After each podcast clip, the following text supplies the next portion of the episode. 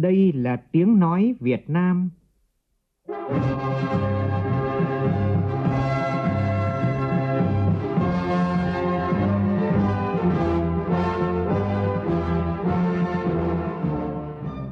là tiếng nói Việt Nam, phát thanh từ Hà Nội, thủ đô nước Cộng hòa xã hội chủ nghĩa Việt Nam.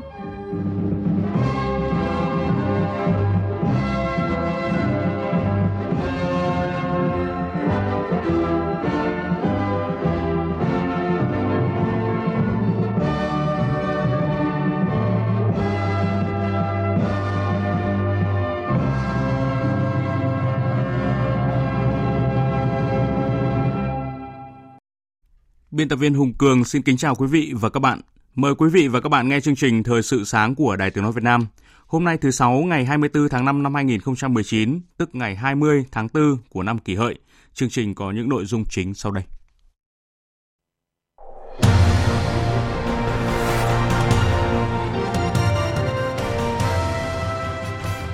Thủ tướng Chính phủ Nguyễn Xuân Phúc và phu nhân cùng đoàn cấp cao nước ta bắt đầu thăm chính thức Vương quốc Na Uy theo lời mời của Thủ tướng Na Uy Ena Solberg.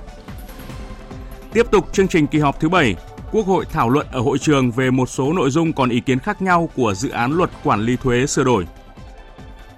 Thủ tướng Anh Theresa May có thể sẽ tuyên bố rời nhiệm sở vào ngày hôm nay trong bối cảnh chính phủ của bà và các nghị sĩ Anh có những bất đồng về kế hoạch Brexit. FIFA chính thức giữ nguyên 32 đội tham dự World Cup năm 2022 thay vì đồng ý với đề xuất 48 đội. Quyết định này thu hẹp cơ hội của đội tuyển Việt Nam để có thể lần đầu tham dự World Cup. Trong chương trình còn có bình luận nhan đề Đừng rước thảm họa về nhà.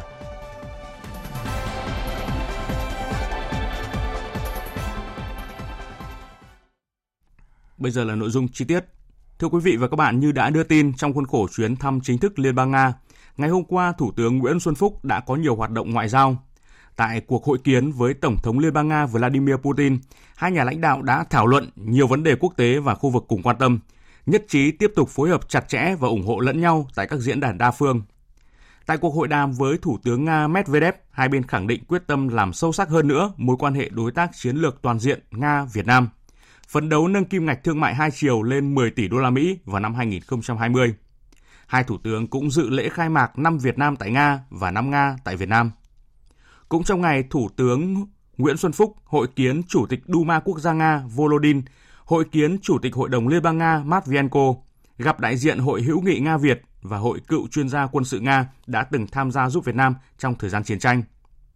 Hoạt động cuối cùng trước khi kết thúc chuyến thăm Nga, Thủ tướng dự lễ kỷ niệm 15 năm đường bay thẳng Việt Nam Nga do Việt Nam Airlines tổ chức và thăm công ty cổ phần dầu khí Rarubenev, đối tác lâu đời nhất của Petro Việt Nam.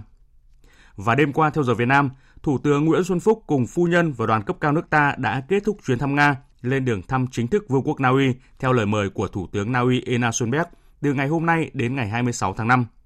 Phóng viên Vũ Dũng đi theo đoàn thông tin, sáng sớm nay Thủ tướng Nguyễn Xuân Phúc cùng đoàn đã tới thủ đô Oslo.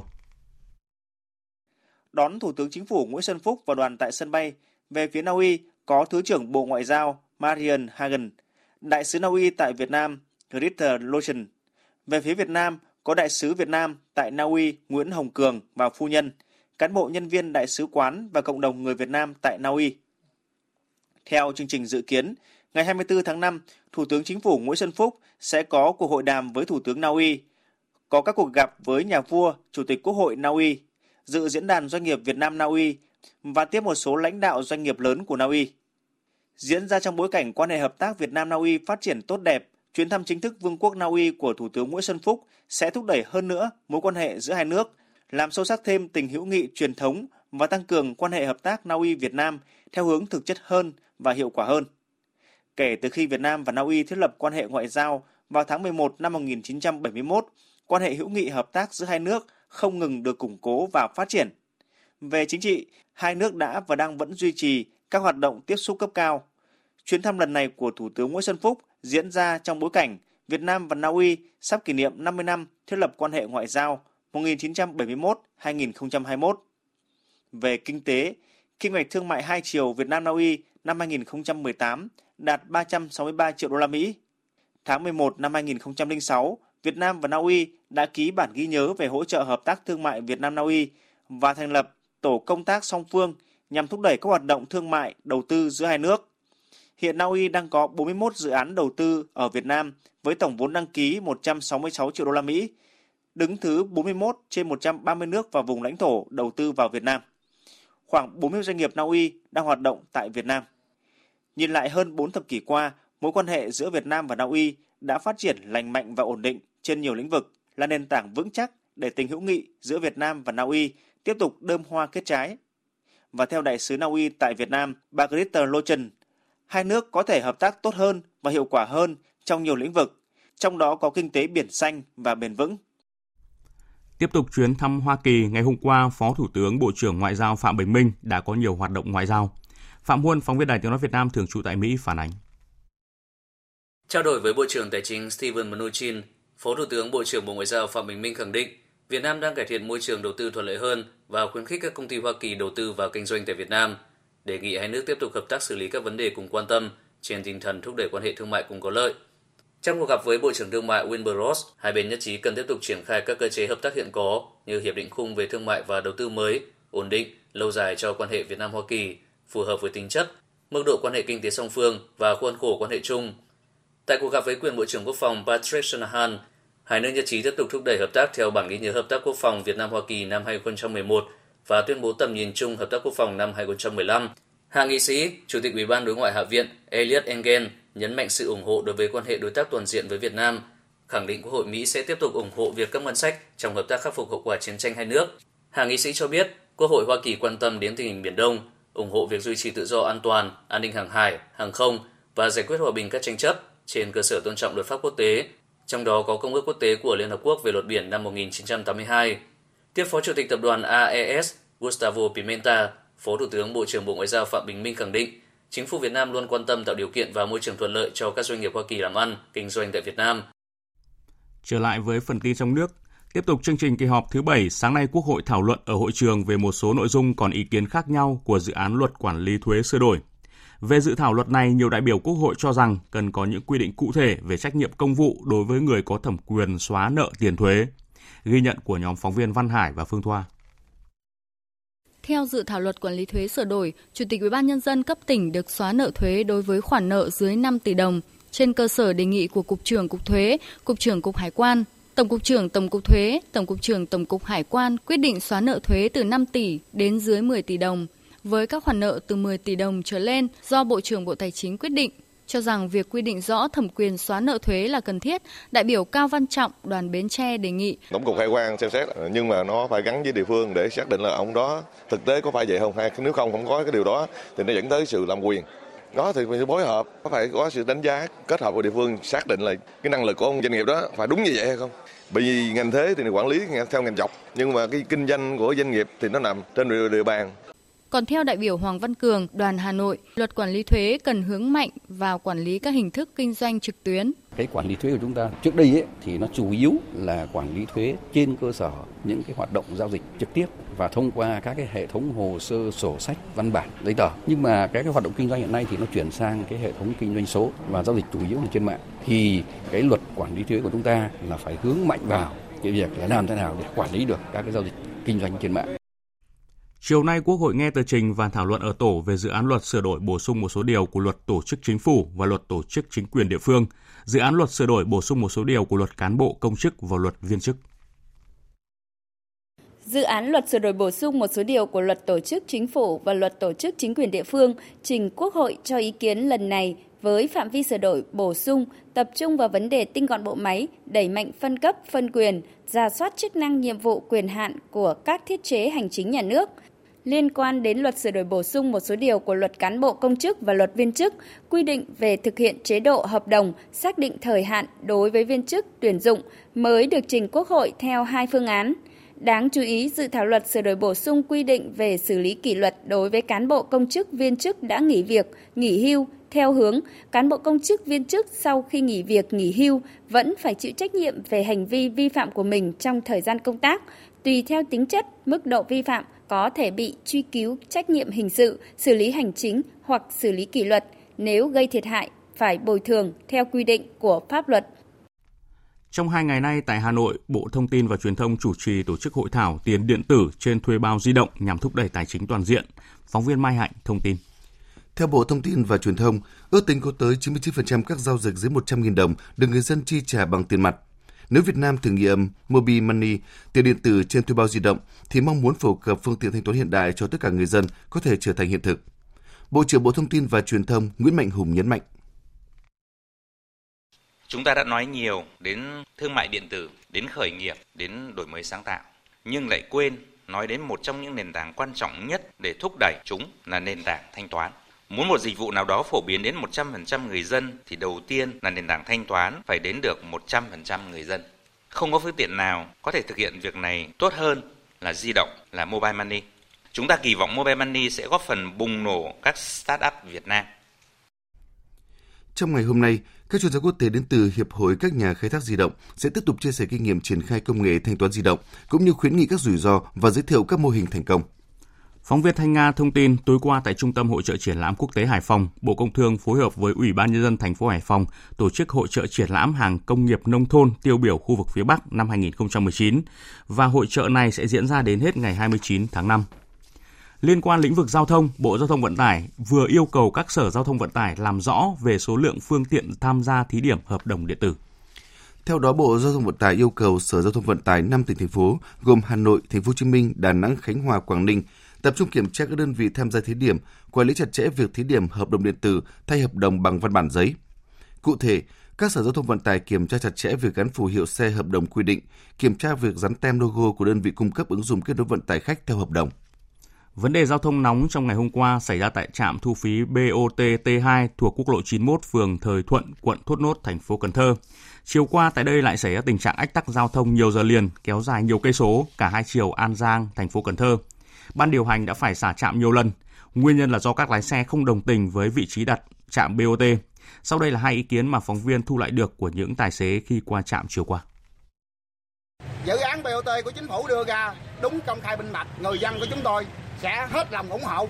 Đó, chứ không có phản đối và đòi hỏi gì hết. Bây giờ mấy ảnh đặt như vậy rồi, chúng tôi muốn đi qua cầu, chứ không lẽ tụi tôi cắn cắn cánh vô tụi tôi bay qua. Thấy không? Bây giờ chúng tôi mong muốn Chúng tôi đi bao nhiêu, chúng tôi sẽ trả tiền bao nhiêu. Tôi đi 200 mét, tôi sẽ trả 2.000 đồng. Một chiếc xe trước đã xả chạm cho đi rồi. Rồi tôi mới đi theo. Đi theo cái này nó bật cái cây xuống lại nó đập xe tôi. Thì nó kiểu này nó hủy hoại tài sản xe tôi rồi. Hủy hoại tài sản công dân. Nó đã xả cho tôi đi rồi bây giờ tôi đi ngang nó đập xuống. Thì bây giờ yêu cầu cái chạm bót này về đi đi chứ cho dân chúng mình nó khỏe. Chứ bắt ở đây ăn của người ta hai năm nay xe tôi ở kế bên này là qua lại sống 2 năm trời rồi. Mới vào đầu hè nhưng số vụ trẻ em đuối nước đã tăng đột biến. Chỉ 3 ngày qua tại tỉnh Khánh Hòa xảy ra 2 vụ đuối nước làm 4 học sinh tử vong.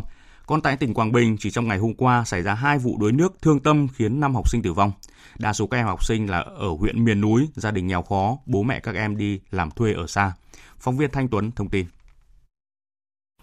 Vào khoảng 13 giờ, hai em học sinh trường tiểu học và trung học cơ sở số 1 Trọng Hóa, huyện Minh Hóa rủ nhau xuống tắm tại khu vực thượng nguồn sông Dân bị đuối nước dẫn đến tử vong. Cùng ngày, tại địa bàn xã Thanh Thạch, huyện Tuyên Hóa cũng xảy ra vụ đuối nước khiến ba em học sinh chết thương tâm. Sau khi dự lễ tổng kết năm học, một nhóm gồm 8 học sinh đã rủ nhau ra sông Dân. Trong lúc tắm, ba em học sinh nữ không may bị đuối nước.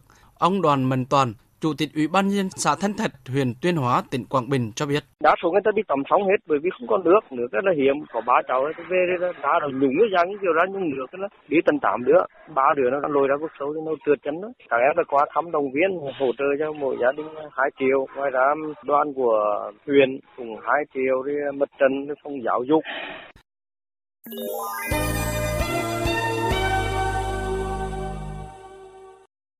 Chuyển sang phần tin thế giới, báo chí Anh đưa tin nữ thủ tướng Anh Theresa May nhiều khả năng sẽ thông báo thời điểm bà từ chức trong ngày hôm nay, sau cuộc gặp với lãnh đạo Ủy ban 1922 gồm các nghị sĩ đảng bảo thủ chống đối bà.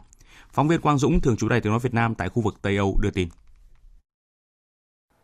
Nhiều tờ báo lớn tại Anh trong ngày 23 tháng 5 đưa tin, nữ thủ tướng Anh Theresa May có thể sẽ công bố thời điểm chính xác mà bà sẽ rời bỏ chức vụ lãnh đạo chính phủ Anh sau cuộc gặp trong sáng ngày 24 tháng 5 với nghị sĩ Graham Brady, Chủ tịch Ủy ban 1922, nơi quy tụ các nghị sĩ đảng bảo thủ không nắm giữ các cương vị trong chính phủ.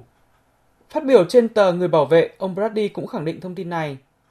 Nhiều nguồn tin thân cận với chính phủ Anh tiết lộ, thời điểm bà May lựa chọn ra đi có thể là ngày 10 tháng 6 năm 2019, sau khi hoàn tất việc đón tiếp Tổng thống Mỹ Donald Trump đến thăm Vương quốc Anh từ ngày 3 tháng 6. Sức ép từ chức với bà May hiện đang vô cùng lớn sau khi lần lượt nhiều thành viên trong chính phủ Anh công khai phản đối chiến lược Brexit mà bà May đang tiến hành. Báo chí Anh cũng đưa tin trong tối ngày 23 tháng 5, bà May đã có cuộc họp với hai bộ trưởng chủ chốt khác là Ngoại trưởng Jeremy Hunt và Bộ trưởng Nội vụ Sajid Javid và cả hai bộ trưởng này đều không ủng hộ ý định của bà May về việc để ngỏ khả năng tổ chức cuộc trưng cầu ý dân lần hai về Brexit. Cũng theo phóng viên cơ quan thường trú Đại tiếng nói Việt Nam tại Tây Âu, theo kết quả cuộc thăm dò sau bỏ phiếu mới nhất, công đảng Hà Lan nhiều khả năng giành chiến thắng bất ngờ trong cuộc bầu cử châu Âu ngày hôm qua tại Hà Lan. Hà Lan và Anh là hai quốc gia tiến hành bầu cử châu Âu sớm nhất. Kết quả chính thức cuộc bầu cử châu Âu tại Hà Lan sẽ được công bố trong tối Chủ nhật 26 tháng 5, đồng thời với 27 quốc gia thành viên khác của Liên minh châu Âu.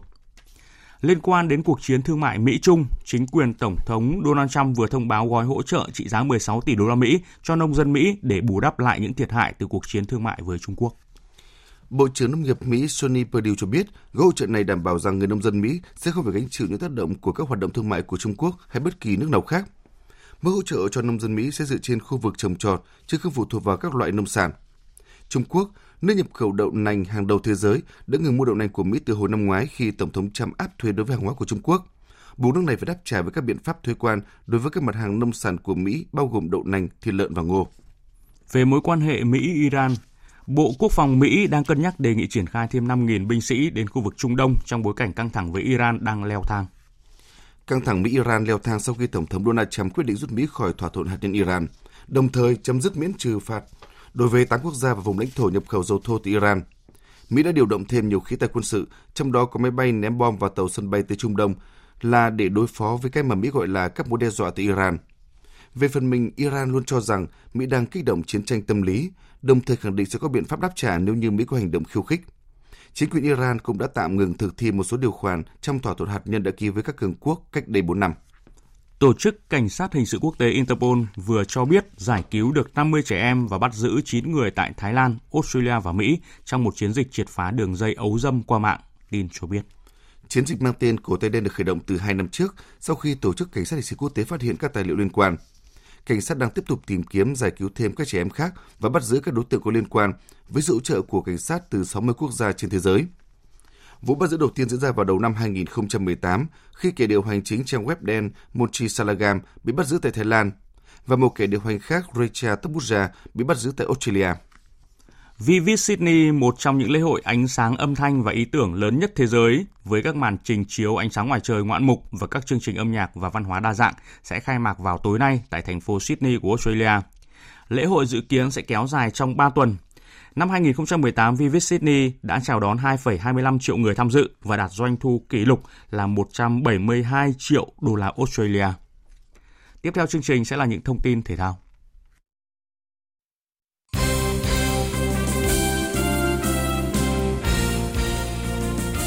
Thưa quý vị và các bạn, tối qua tại thị xã Gia Nghĩa, Tổng cục Thể dục Thể thao Bộ Văn hóa, Thể thao và Du lịch phối hợp với Sở Văn hóa Thể thao và Du lịch của Đắk Nông tổ chức hội thi thể thao các dân tộc thiểu số toàn quốc lần thứ 11, khu vực 2 năm 2019. Hội thi đã thu hút gần 1.000 vận động viên đến từ 16 tỉnh thành khu vực phía Nam tham dự và theo kế hoạch hội thi sẽ diễn ra đến ngày 29 tháng 5. Để chuẩn bị cho trận bóng đá giao hữu giữa đội U23 Việt Nam và đội U23 Myanmar sẽ diễn ra vào ngày 7 tháng 6 tới tại sân vận động Việt Trì, tỉnh Phú Thọ. Liên đoàn bóng đá Việt Nam yêu cầu chậm nhất là ngày 1 tháng 6, sân vận động này phải vận hành kỹ thuật tốt, toàn bộ các hạng mục của sân đáp ứng đầy đủ các tiêu chuẩn thi đấu quốc tế. Chuyển sang những tin tức thể thao quốc tế. Thông tin liên quan đến lĩnh vực bóng đá, mới đây, Hội đồng Liên đoàn bóng đá thế giới FIFA đã chính thức quyết định vòng chung kết FIFA World Cup 2022 sẽ giữ nguyên 32 đội tham dự thay vì đề xuất 48 đội của Chủ tịch FIFA Infantino. Chính quyết định này cũng đã khiến cơ hội để đội tuyển bóng đá Việt Nam góp mặt ở giải đấu bóng đá lớn nhất hành tinh bị thu hẹp lại. Theo thể thức này, với thứ hạng 16 châu Á, đội tuyển bóng đá Việt Nam được vào thẳng vòng loại thứ hai khu vực châu Á. Một thông tin khác chắc chắn sẽ khiến nhiều người hâm mộ môn bóng đá bất ngờ, đó là các hãng thông tấn nổi tiếng của Italia ngày hôm qua đều khẳng định huấn luyện viên của câu lạc bộ Manchester City, ông Pep Guardiola đã đồng ý ký hợp đồng 4 năm với câu lạc bộ Juventus và thỏa thuận giữa các bên sẽ được công bố vào ngày 4 tháng 6 tới. Ngay ngày 14 tháng 6 tới, ông Pep Guardiola sẽ họp báo chính thức ra mắt câu lạc bộ Juventus.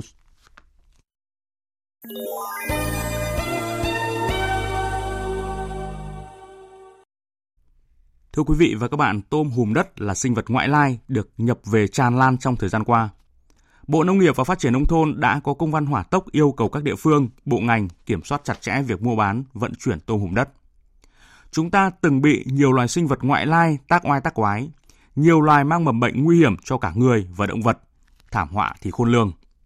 Bài học đắt giá nhất là ốc bươu vàng và hiện giờ theo các chuyên gia sinh học chính là tôm hùm đất. Đừng rước thảm họa về nhà, bình luận của biên tập viên Mỹ Hà. Cách đây hơn hai chục năm, ngành thủy sản Việt Nam hồ hởi đón nhận ốc bươu vàng như một món quà quý giá, vừa làm thức ăn cho tôm, cá, gia súc, vừa là thực phẩm ưa chuộng của nhiều người. Thế rồi, chỉ một thời gian ngắn sau, hàng triệu nông dân Việt Nam đã lĩnh đủ với tội đồ ốc bươu vàng. Vừa thoát khỏi môi trường tự nhiên, loài này phát triển với cấp số nhân tàn phá cả một vùng diện tích lúa rộng lớn ở đồng bằng sông Cửu Long. Nguy hại hơn còn là loài vật chủ trung gian truyền bệnh sán phổi từ chuột sang người. Dần dần, ốc bươu vàng lan dần ra miền Trung, miền Bắc, trở thành mối hiểm họa lớn cho nông nghiệp Việt Nam.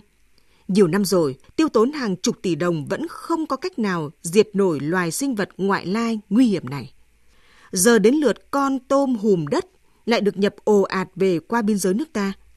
Tôm hùm đất hay tôm càng đỏ không phải là một loài mới mẻ với Việt Nam – từ năm 2012, loài này từng được đưa về nuôi thử nghiệm tại Phú Thọ với sự hồ hởi không kém như khi đón nhận ốc bươu vàng.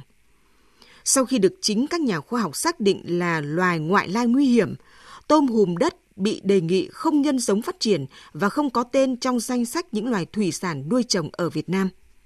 Vậy mà 6 năm qua, vượt qua nhiều hàng rào kiểm dịch đường biên giới, loài ngoại lai nguy hiểm này lại chễm trệ có mặt ở Việt Nam – trên bàn ăn và trở thành mối nguy cơ lớn với môi trường sinh thái và ngành thủy sản với kim ngạch mỗi năm lên tới 1 tỷ rưỡi đô la. Tôm hùm đất có 5 cặp chân rất khỏe dùng để đào hang. Chúng có khả năng sinh sôi nảy nở cực nhanh. Nếu lọt ra môi trường tự nhiên, cũng gây ra những cuộc tàn phá tương tự như ốc bươu vàng. Là loài sinh vật phàm ăn, chúng có thể cắt ngang thân cây lúa, tàn phá các loại mầm cây và tiêu diệt các loài tôm cái nhỏ bản địa. Bài học nhãn tiền còn đó, trên thế giới, tôm hùm đất đã bị đưa vào danh sách cấm nuôi vì mục đích thương mại, vì khả năng phá hoại đến tàn sát của nó đối với môi trường. Luật hình sự năm 2015 đã ghi người nào nhập khẩu, phát tán các loài ngoại lai xâm hại sẽ bị phạt tiền từ 100 triệu đồng đến 1 tỷ đồng, phạt cải tạo không giam giữ đến 3 năm hoặc phạt tù từ 1 đến 5 năm. Luật đã có, nhưng vẫn có một số người chưa biết đến hoặc cố tình vi phạm chỉ bởi một chút lợi nhuận kinh tế. Các cơ quan chức năng phải quyết liệt hơn trong ngăn chặn tôm hùm đất ngay từ đầu, đừng để sai một ly, đi một dặm, làm gia tăng những gánh nặng không đáng có cho người trồng trọt chăn nuôi. Quý vị và các bạn vừa nghe bình luận của biên tập viên Đài Tiếng nói Việt Nam nhan đề Đừng rước thảm họa về nhà.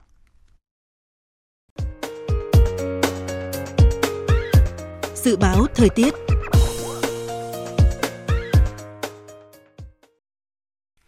Phía Tây Bắc Bộ có mây ngày nắng, riêng khu Tây Bắc có nắng nóng, chiều tối và đêm có mưa rào và rông vài nơi, gió nhẹ. Nhiệt độ từ 23 đến 34 độ, riêng khu Tây Bắc từ 34 đến 37 độ, có nơi trên 37 độ.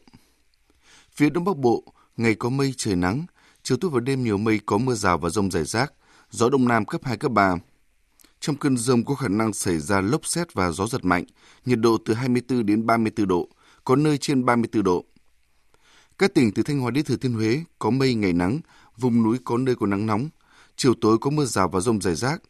Đêm có mưa rào và rông vài nơi, gió nhẹ.